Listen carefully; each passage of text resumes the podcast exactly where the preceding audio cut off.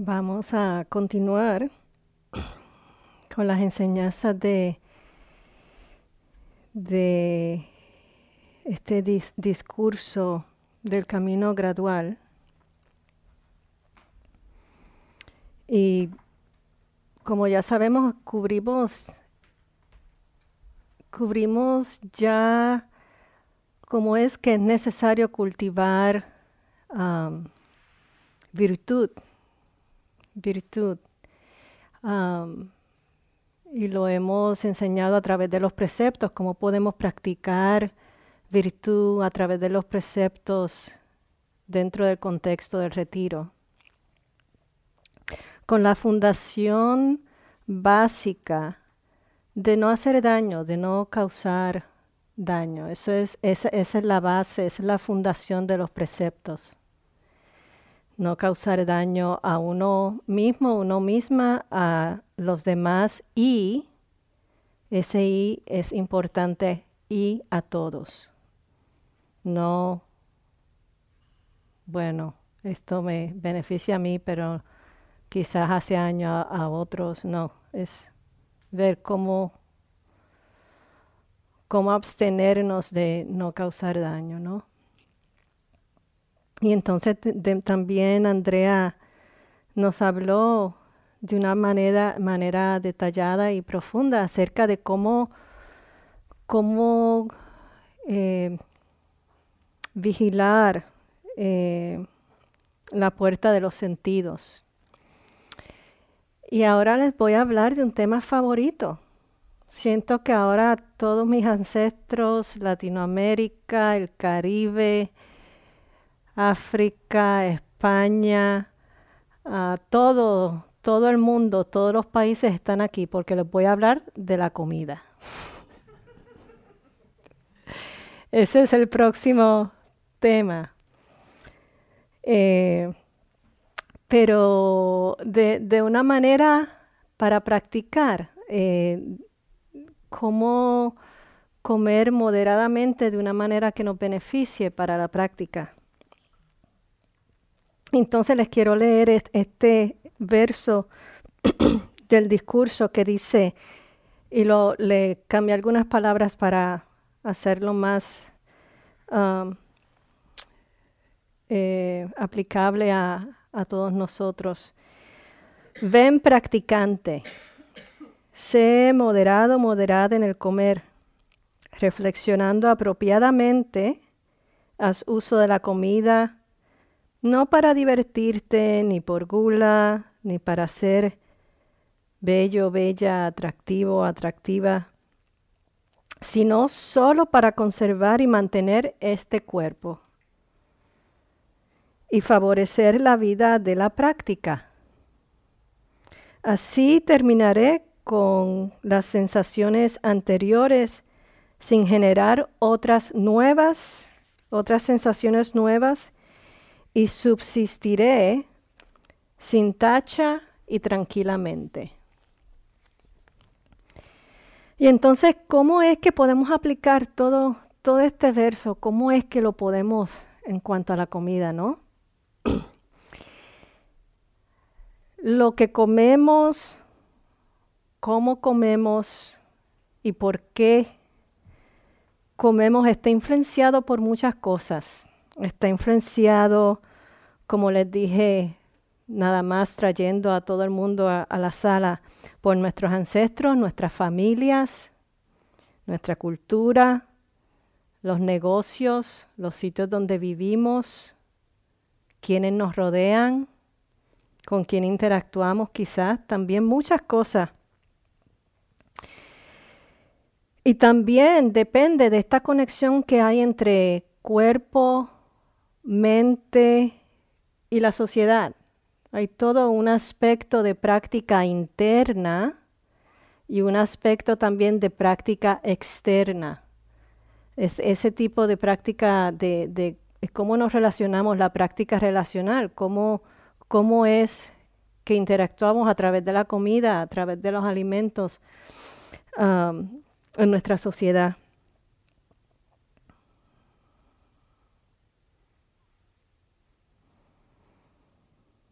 Y entonces para ver, para explorar algunas de las palabras de este verso, ¿cómo es que podemos, cómo es que hacemos esto de reflexionar apropiadamente, apropiadamente de acuerdo a la práctica? Entonces podemos comenzar considerando que tenemos algo, un, potencial, una habilidad que hemos estado desarrollando, que es nuestra práctica a través de la atención plena. Y a través de la atención plena podemos conocer diferentes niveles de esta experiencia del comer, del comer también específicamente moderadamente. Este moderadamente parece que es algo importante, ¿no? Y podemos reflexionar de acuerdo a las experiencias que hemos tenido y también eh, las tendencias que tenemos en cuanto a eh, en nuestra mente si somos un poquito más analíticos, analíticas o creativas o creativos o al punto o en detalle, todo, es, todo esto. Entonces, para mirar a esto de la comida, quiero ver este tipo de experiencias que nos definen. Por ejemplo, esta persona que está al frente de ustedes, Bruni, vive diferentes tipos de experiencias. vive diferentes tipos de experiencia, ¿no? Y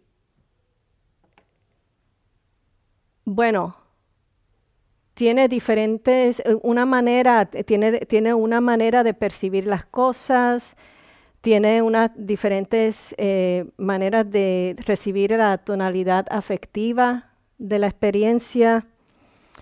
Y hay diferentes tipos de procesos mentales que todos tenemos, pero cada cual, en base a todo nuestro condicionamiento, pues lo lleva, ¿no? Entonces, por ejemplo, yo puedo decir, yo puedo decir, cuando le pongo etiqueta a lo que nos enseñaron, esto es una campana, ¿no? Esto es agua lo que está aquí es agua. ¿Ok? Chévere. Y entonces después viene la tonalidad afectiva que no está innata, no es algo innato, una característica innata del agua. Si la tomo, mm, agradable. ¿Ah?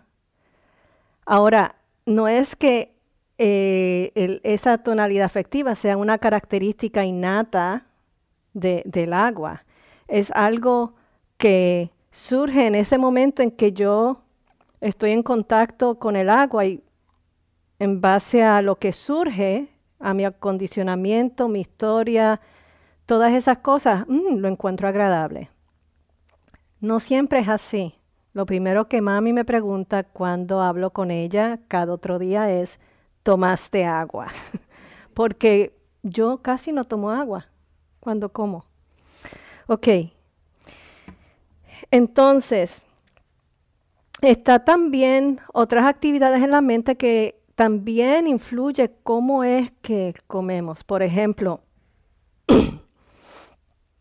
hay una actividad en la mente que pasa cuando vamos y vamos a ver, vamos a, comer algo vamos a comer una fruta o un vegetal. En este caso, les presento al tomate. Está, hay tomates, hay para la ensalada o para cualquier, no sé, en la cocina o en, allí cuando entren a servirse. Y ven este tomate. Y dicen, no, ok, yo voy a tomar, voy a picar este tomate y lo y me lo voy a comer. Pero de momento miran hacia otro lado y ven este otro tomatito. Este otro tomatito. Y la persona que estaba al frente de usted no se dio cuenta de que habían estas variedades, ¿no? Y entonces hay un proceso, una actividad de comparación en la mente. ¿Cuál sabrá mejor? El chiquito, oigo a alguien susurrando por ahí, el chiquito sabe mejor, ¿no? O el grande. Entonces es una actividad de la mente, ese proceso de comparar, ese proceso de reconocer, ok, ¿qué es lo que está pasando ahora? Si cuando llegamos a la mesa, este tomate no hubiera estado allí, hubiera estado este tomate nada más. sí, sí, ponlo en el plato, me lo como. El proceso de comparación en ese momento quizás, quizás pase con otros vegetales, algo que tenga en la mente, pero en lo que está en la mesa, no, ok. Entonces, ese sentido de comparación, esa actividad de comparación también puede surgir, ¿no? Puede influir. Entonces viene también este concepto que también Andrea lo mencionó, lo de lo del yo. Bruni es un conjunto de diferentes tipos de experiencia. En esta tradición decimos que hay cinco experiencias en la vida que se pueden categorizar y que esas son las experiencias a través de las cuales vivimos nuestra vida. Y puede ser a través de, eh, lo que se forma, el cuerpo, este cuerpo, este, cuerpo que cambia, no nos damos no, no prestamos mucha atención que Estamos cambiando cada día. Desde que nacemos estamos muriendo, desde que nacemos estamos envejeciendo. Entonces está la percepción, que hablamos ya un poquito, cómo vemos, cómo identificamos, ponemos una etiqueta y encima de esa etiqueta viene la tonalidad afectiva y encima de esa tonalidad afectiva también están todos los procesos mentales las ideas, las opiniones, los juicios, los prejuicios, la, la preferencia de yo opino, esta es mi perspectiva, todos estos procesos mentales, la intención, la intención si qué voy a comer hoy, no me ahora voy a ser vegetariana, no, voy a dejar de comer esto, ya no me cae bien, decisiones, todas esas cosas entran en los procesos mentales. Entonces llega un momento, ¿dónde está mi otra? Ay, se me perdió. Ay, creo que lo deja afuera. Bueno, puedo, puedo hacer un ejemplo aquí. Dentro de este, de este concepto del yo y como nos definimos, también viene lo que es mío, lo que es mío. Entonces tengo el tenedor, mi tenedor, eso era lo que estaba buscando, lo puse en algún sitio. Eh, mi tenedor, el tenedor, mi silla, la silla donde me siento en el comedor, para ver, deja ver un ambiente lindo, me siento afuera para disfrutar la comida en un ambiente chévere. Y no nos damos cuenta de que antes de que entráramos al comedor, la comida sencillamente era comida, servida en esa mesa, no tenía dueño, las sillas no tenían nombre, antes de que llegáramos aquí. Las mesas tampoco. Y entonces el vaso de agua, el numerito, el numerito en, la tablilla ahora define, esa taza es mía, esta comida es mía, esta es mi silla. Cuando nos vayamos, estos nos van a ser nuestros asientos, nuestros cojines. Entonces, ¿por qué lo menciono dentro de este contexto de comida? Bueno, fue que tuve una memoria cuando era chiquita, éramos tres en casa, somos tres en casa todavía. Casa siempre va a ser casa, ¿no? cuando vamos a casa. Y peleábamos por la comida. No, a ti te dieron la presa más grande. O tú, a ti, tú tienes más arroz con gandules que yo. O yo quiero, mi hermana, mi, hermanita, mi hermanita, velaba que yo no estuviera mirando mi plato y cuando ya regresaba a mi plato, ya no estaba. Con lo que empecé, ya no estaba. Entonces, hay unas cualidades que podemos cultivar que dentro de, nuestra tradición, me recuerdo cuando estaba practicando con Thich este monje vietnamita, dentro de su tradición, también enfatizaba esto, que hay semillas en nuestra mente, en nuestra conciencia, que si las cultivamos, podemos tener ciertos frutos.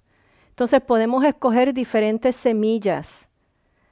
Y puede ser la semilla de la generosidad, la semilla de eh, quizás ser egoísta, eh, o, la semilla de la buena voluntad, todas esas cosas, ¿no?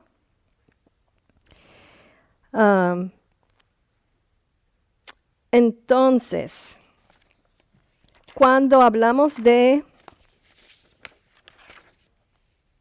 reflexionar, reflexionar apropiadamente de acuerdo a la práctica, lo hacemos con la atención plena y cultivamos esa atención plena dentro de los cuatro fundamentos, los fundamentos que ya Andrea empezó a hablar y hablé yo de la respiración, ella habló del cuerpo, pero también vemos la tonalidad afectiva, también vemos pensamientos y una manera de reflexionar apropiadamente es todo usando todas estas partes de nuestra atención plena para ver cuáles son las opiniones, creencias, tradiciones, costumbres, nuestra cultura, no para decir, categorizar está bien o está mal, es nada más para reconocer, para entonces poder tener más espacio y tener más opciones.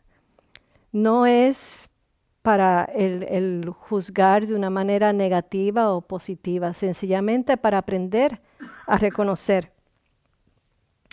Y entonces, esto lo podemos ver también en las artes, en la poesía, y tengo aquí, me encanta este poema de Gabriela Mistral, que se llama El pan, y le leo dos o tres versos para que vean la, la influencia, ¿no? Dice, dejaron un pan en la mesa mitad quemado, mitad blanco. Percepción, color, ¿no? La etiqueta pan. Pellizcado encima y abierto. En unos migajones de campo.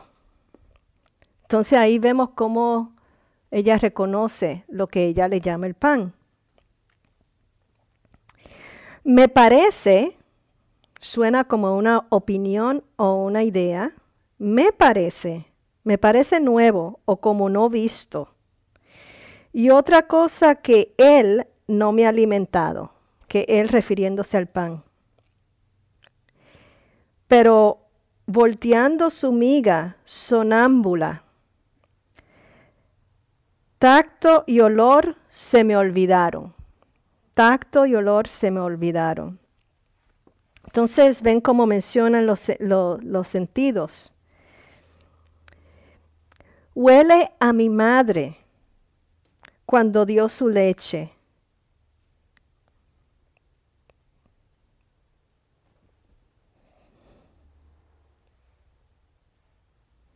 Y ahora yo reconozco la emoción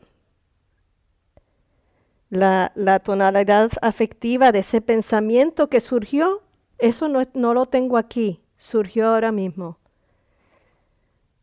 En el pensamiento, contacto, tonalidad afectiva, mami. Y viene una emoción que le hablaremos de eso más tarde. Ya pasó. Continúo. Huele a mi madre cuando dio su leche. Huele a tres valles por donde he pasado. A Concagua, a Pátzcuaro, a Elquil. Y a mí y a mis entrañas cuando yo canto. Entonces vemos memorias, cultura, nuestro, nuestra historia, todo eso entra. Gracias, Carrie. Se ha comido en todos los climas el mismo pan en cien hermanos. Pan de Santa Ana y de Santiago. Este es el poema que se llama Pan de Gabriela Mistral. Y ya leyendo eso,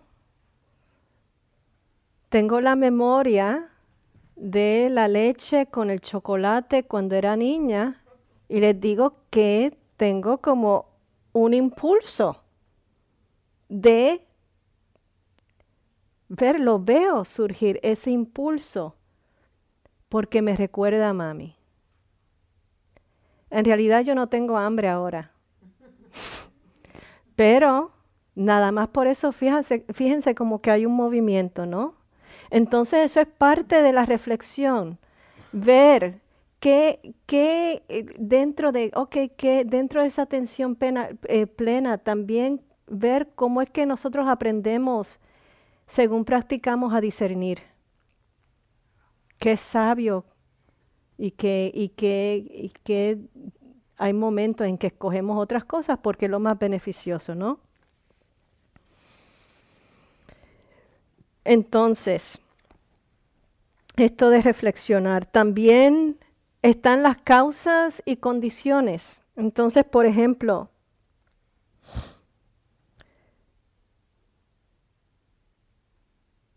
Yo me recuerdo que cuando mami hacía arroz con gandules era porque mamá, que tenía las matas de gandules, mandaba cuando estaba, cuando ya había tenido una cosecha un poquito más eh, abundante, le mandaba, mandaba gandules a los hijos.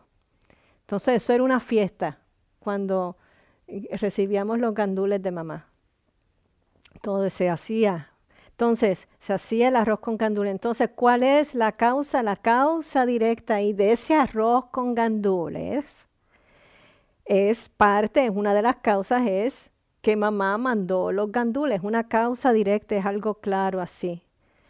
Ahora, condiciones, estas condiciones para poder tener esos gandules, para poder comerme ese arroz con gandules era que esos gandules se cosecharan. El agua, el sol, el cuidado de mamá, chequeando cómo estaba la mata, salieron los gandules o no. Sacaron los gandules de la mata al tiempo preciso, no cuando estaban ya chiquitos todavía, no, cuando ya estaban listos para recoger. Entonces, de esa misma manera, hablamos de condiciones que podemos cultivar para comer apropiadamente.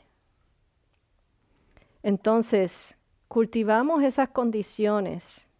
Puede ser que pasen muchas cosas que no podamos seguir el, comer apropiadamente, pero podemos cultivar esas condiciones y de esa manera inclinamos nuestra mente, ¿no?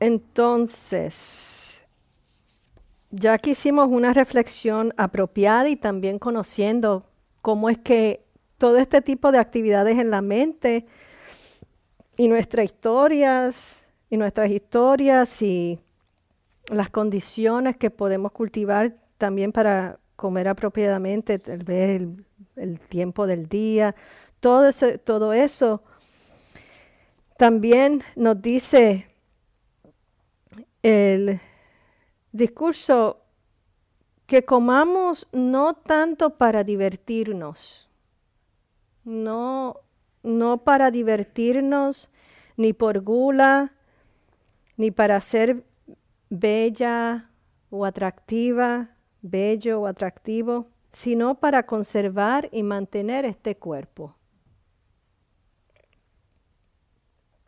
Entonces, esto de divertirse, la verdad es que me recordé de algunos momentos en mi vida en que dije, pero espérate, ¿cómo que comer para divertirse? Bueno, totalmente, cuando voy a fiestas o voy a comer con una persona, un querido amigo que no he visto hace tiempo. No, pero lo, lo hacemos cuando tenemos hambre, ¿no? Quizás. Ah, pero esta comida para no divertirse, también volviendo a, las semillas que cultivamos en nuestra mente. Eh, si hay también una identificación, estamos en el trabajo, vamos, vamos para la bachata, vamos para la bachata, vamos a comer y nos damos unos tragos y, qué sé yo, una parrillada o unos pastelillos y, y entonces vamos para divertirnos, ¿no? Después del trabajo, después llegamos a casa y dependiendo cómo todo eso pase, entonces puede ser que hay otras semillas que se estén cultivando. Puede ser que, no sé, quizás haya una inclinación, una tendencia, una historia en mi familia de alcoholismo y se me olvidó el precepto. Empezamos de nuevo, empezamos de nuevo.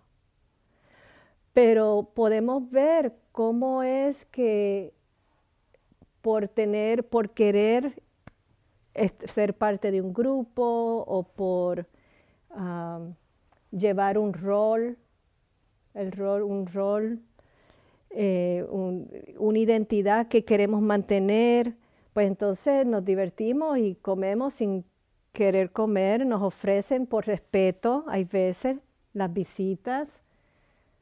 No tengo hambre, pero no quise, tengo esta creencia, tengo esta costumbre y me criaron así. No rechaces comida. Lo que te sirvan en el plato, cómetelo y no dejes un grano. ¿Se recuerdan? ¿No?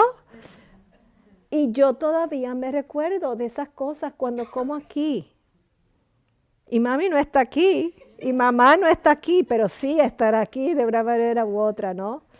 Entonces, ni por gula, ni para ser bella o atractiva. Aprendemos a moderar el comer y podemos ver cuál es el sabor, cuál es el sabor de esa comida. También el sabor mental. Entonces, eh, eh, ¿Cuál es el, sabor mental? Es porque me gusta tanto que me, lo, quiero comer ahora. ¿O es porque algo que surgió que, que quiero, que me dijeron, me dijeron saliendo de la meditación que esto te hace bien? Y ahora vamos a pasar vamos a pasar unas pasas y unas almendritas y quiero que tomen conscientemente, practicando atención plena. Ave María, mira, yo también. Gracias. que tomen, que tomen, a ver, que sigan el proceso de la mente, a ver cómo es que escogen. ¿Cómo es que escogen? O que no escogen o que pasan. Y les sigo conversando aquí mientras todo el mundo tiene la oportunidad de tomar una.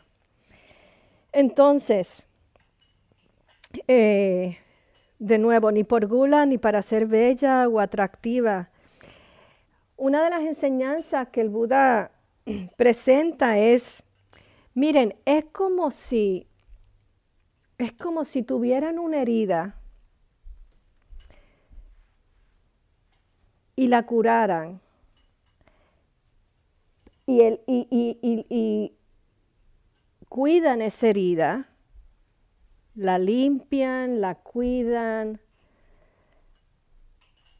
Y esa es la, y eso, es la, la intención mayor, no es decorarla, no es déjame ponerle algo. Bueno, ahora en estos días podemos ver todos estos tapes de diferentes colores y con diferentes figurines y con todas esas cosas. Pero ese es el mensaje, ¿no? El que ¿qué también, qué es lo que estamos cultivando cuando estamos actuando de esa manera? Estamos cultivando orgullo de que voy a hacer una comida que les va a gustar a todo el mundo, ¿verdad? Que todo el mundo le encantó, van a hablar de lo rico que fue esa comida todo el año. O, o va a ser tal vez nada más el de conservar, comer para conservar y mantener este cuerpo, ¿no? Que es lo que apoya, lo que nos apoya a continuar el camino gradual de la práctica. Entonces, sin pensar, bueno, no, déjame, eh, déjame no comer porque ya que estoy aquí, déjame empezar a, a dejar de comer un poquito. No, son, estamos cultivando otras semillas que no nos ayudan al camino gradual. Entonces tal vez pueda ser, sí, hay veces que, y, se nota de, una manera viendo cuáles son los, eh, los pensamientos que nos, que nos ayudan a cultivar una visión correcta, una visión correcta estamos en la práctica y como que de momento no nos da hambre, no comemos mucho, está bien, pero tampoco lo forzamos, ¿no? No es que vemos las intenciones de lo que está pasando en la mente antes de servirnos. Y entonces, ¿qué, qué es lo que es suficiente? Esto para conservar y mantener el cuerpo. ¿Qué entonces trae la pregunta que es suficiente, ¿no? Para conservar y mantener el cuerpo. Ah, el Buda en una de sus enseñanzas da el ejemplo, miren, es como si fuera, si tuvieran una bicicleta o una carreta y le ponen aceite a la rueda, le dan mantenimiento, para que pueda funcionar, para que les pueda llevar de un sitio a otro. De esa misma manera, pueden ver qué es suficiente para conservar, cuál es el sustento suficiente para conservar y para mantener este cuerpo de una manera que nos apoya a la práctica. El otro verso, la otra parte de, de ese párrafo dice, Dice también acabar con las molestias, para conservar el cuerpo y acabar con las molestias. acabar con molestias, acabar con historias, acabar con pensamientos que hay veces que no nos ayudan. Hay veces que, por ejemplo, bueno, ya me estoy dando cuenta que poco a poco no tolero algunos alimentos. No tolero algún tipo de leche o algo, algunas cosas así, ¿no?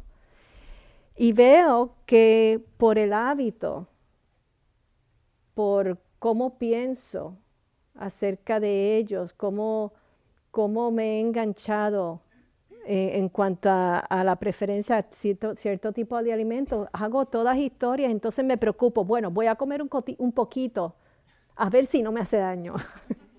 Pero todavía está la preocupación ahí. Digo, ah, todavía, no, suficiente es cero. Entonces, para acabar las molestias y para favorecer la práctica entonces, hay dos maneras que les quiero decir y ahora vamos a, a las pasas y a la almendra. Hay dos maneras también que podemos practicar cuando estamos comiendo apropiadamente y una la vamos a practicar aquí. Y es, en este momento tienen, escogieron, yo inmediatamente escogí la almendra. escogieron una pasa, una almendra, y con toda su atención plena, no hay nada más importante en este momento que comerse esta almendra. Entonces, noten todo el movimiento desde la intención de comerse la almendra o la pasa. ¿Qué hacen? Lo observamos. Nos las metemos en la boca.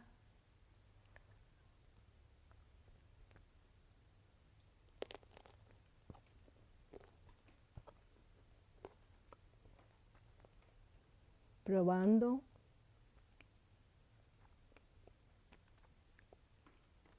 Agradable, no agradable, neutral.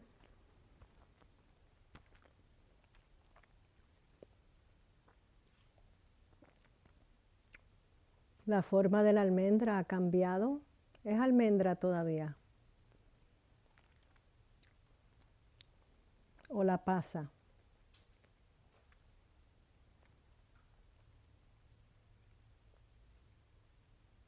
¿A qué sabe? ¿Cuál es la percepción? Dura, sosa,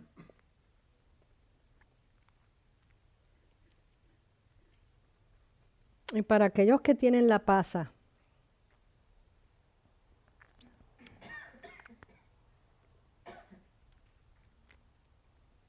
nada más importante, ¿qué pensamientos vienen a la mente ahora?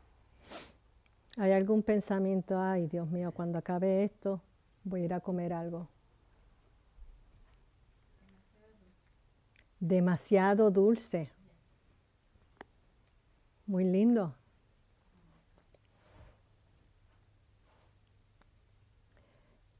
La otra manera, así poniendo nuestros sentidos, siendo lo más importante, comiendo, también es meditando también externamente, globalmente, relacionalmente a cómo esta comida se relaciona con el mundo. Entonces, esta pasa que tengo en la mano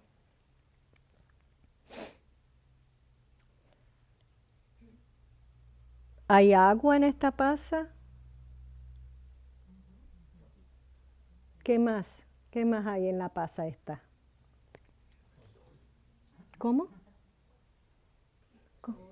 Sol. Viento. Tierra. Trabajo. Sudor. ¿Qué más? Ahí en esta pasa. Gasolina. Lluvia. Historia, sustento. Dulzura. Entonces cuando vemos que esta pasa no, no fue que quienes quiera de ustedes las eh, que están en la cocina haciendo sus quehaceres, las crearon ahí. Hay muchas cosas en esta pasa, ¿no? Hay muchas cosas. Y entonces hay veces que ese tipo de reflexión también cómo impacta, cómo impacta al, al mundo. Estas pasa, ¿no? Esta sencilla pasa.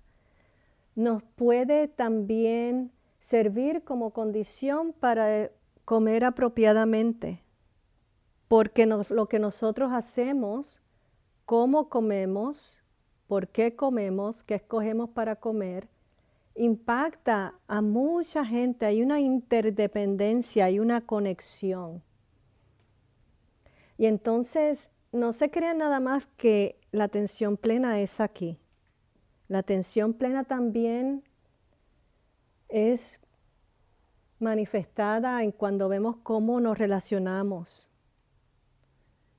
Y es una manera de verlo en los preceptos, por eso dije para el bienestar colectivo.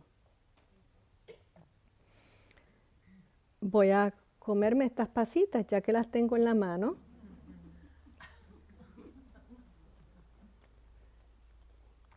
Y les doy gracias a cualquier persona, esfuerzo, que ayudó a que estas pasas vinieran a mi plato. Ahora, todo eso lo mantengo en mi mente. Vamos a suponer que esta mano es mi mente. Ese es el pensamiento que acabo de decir aquí la gratitud por esta comida, ¿no? La pongo aquí en mi mente y mantengo esta mente abierta sin, ay, le doy tantas gracias que no voy a dejar ni un grano hasta que ya no pueda más. No estoy hablando de eso es todo el balance, recuérdense que sea beneficioso para uno, para otro, para todos. Entonces, para que practiquen, si gustan practicar, es toda una meditación lo del comer. Les tengo algunas sugerencias en base a experiencia propia.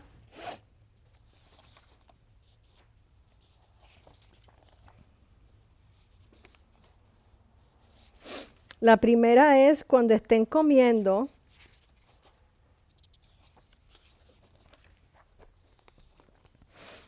y como estamos aquí en silencio, no, es nada, no hay nada más que atender. Es lo más precioso, lo más, lo más importante, no como en casa, estamos hablando por teléfono, comiendo, atendiendo a nuestros niños, comiendo, tomándome el café y maquillándome. No, lo más importante, enfocados así como con esa pasa. Ah, si comen con la mano izquierda, traten de comer con la mano derecha y viceversa. Nada más porque les trae más atención, esa curiosidad de que cómo es, si están distraídos o, o están así medio, ay, no sé, y están pensando en todo, ay, déjame volver a la atención plena. Ahí ya regresaron, pero para mantener la atención también, que eh, y algo divertido, ¿no? A ver cómo es comer con la otra mano y qué surge. Impaciencia, paciencia, placer, no placer.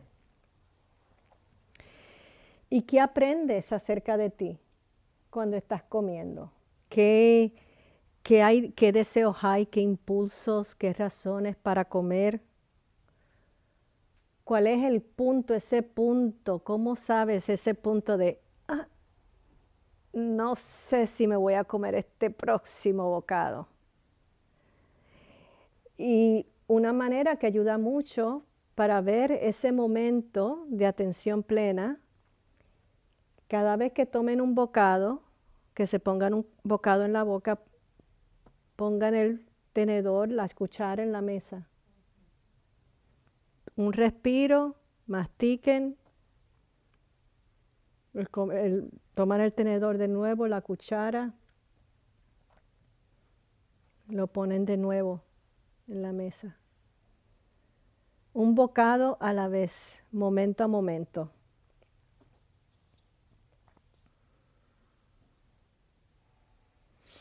Y vean también su nivel de energía y qué hicieron antes, cómo se preparan para esa actividad de comer. Si no han comido nada durante el día, chequen cuál es la energía. O estoy con una actitud de, de querer mucho porque no he comido. Y entonces, por lo menos cuando a mí me pasa, lo noto, es como una inclinación. la verdad es que hay veces que hay como una agresividad en el cuerpo. Como que, tengo que comer. si no, voy a ser peligrosa. Así que, fíjense, no, no esperaba que fuera un tópico tan abundante para practicar, ¿ah? pero lo es el comer el comer apropiadamente. Así que cierro repitiendo el verso. Practicante, sé moderado en el comer. Reflexionando apropiadamente, haz uso de la comida para no divertirte ni por gula, ni para ser bello, bella, atractivo, atractiva, sino solo para conservar y mantener este cuerpo para acabar con las molestias y favorecer la vida de la práctica, pensando, así terminaré con las sensaciones anteriores sin generar otras nuevas y subsistiré sin tacha y tranquilamente.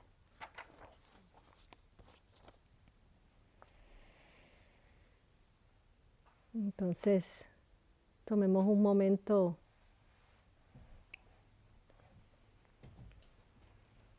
para que las palabras caigan en su mente como semillas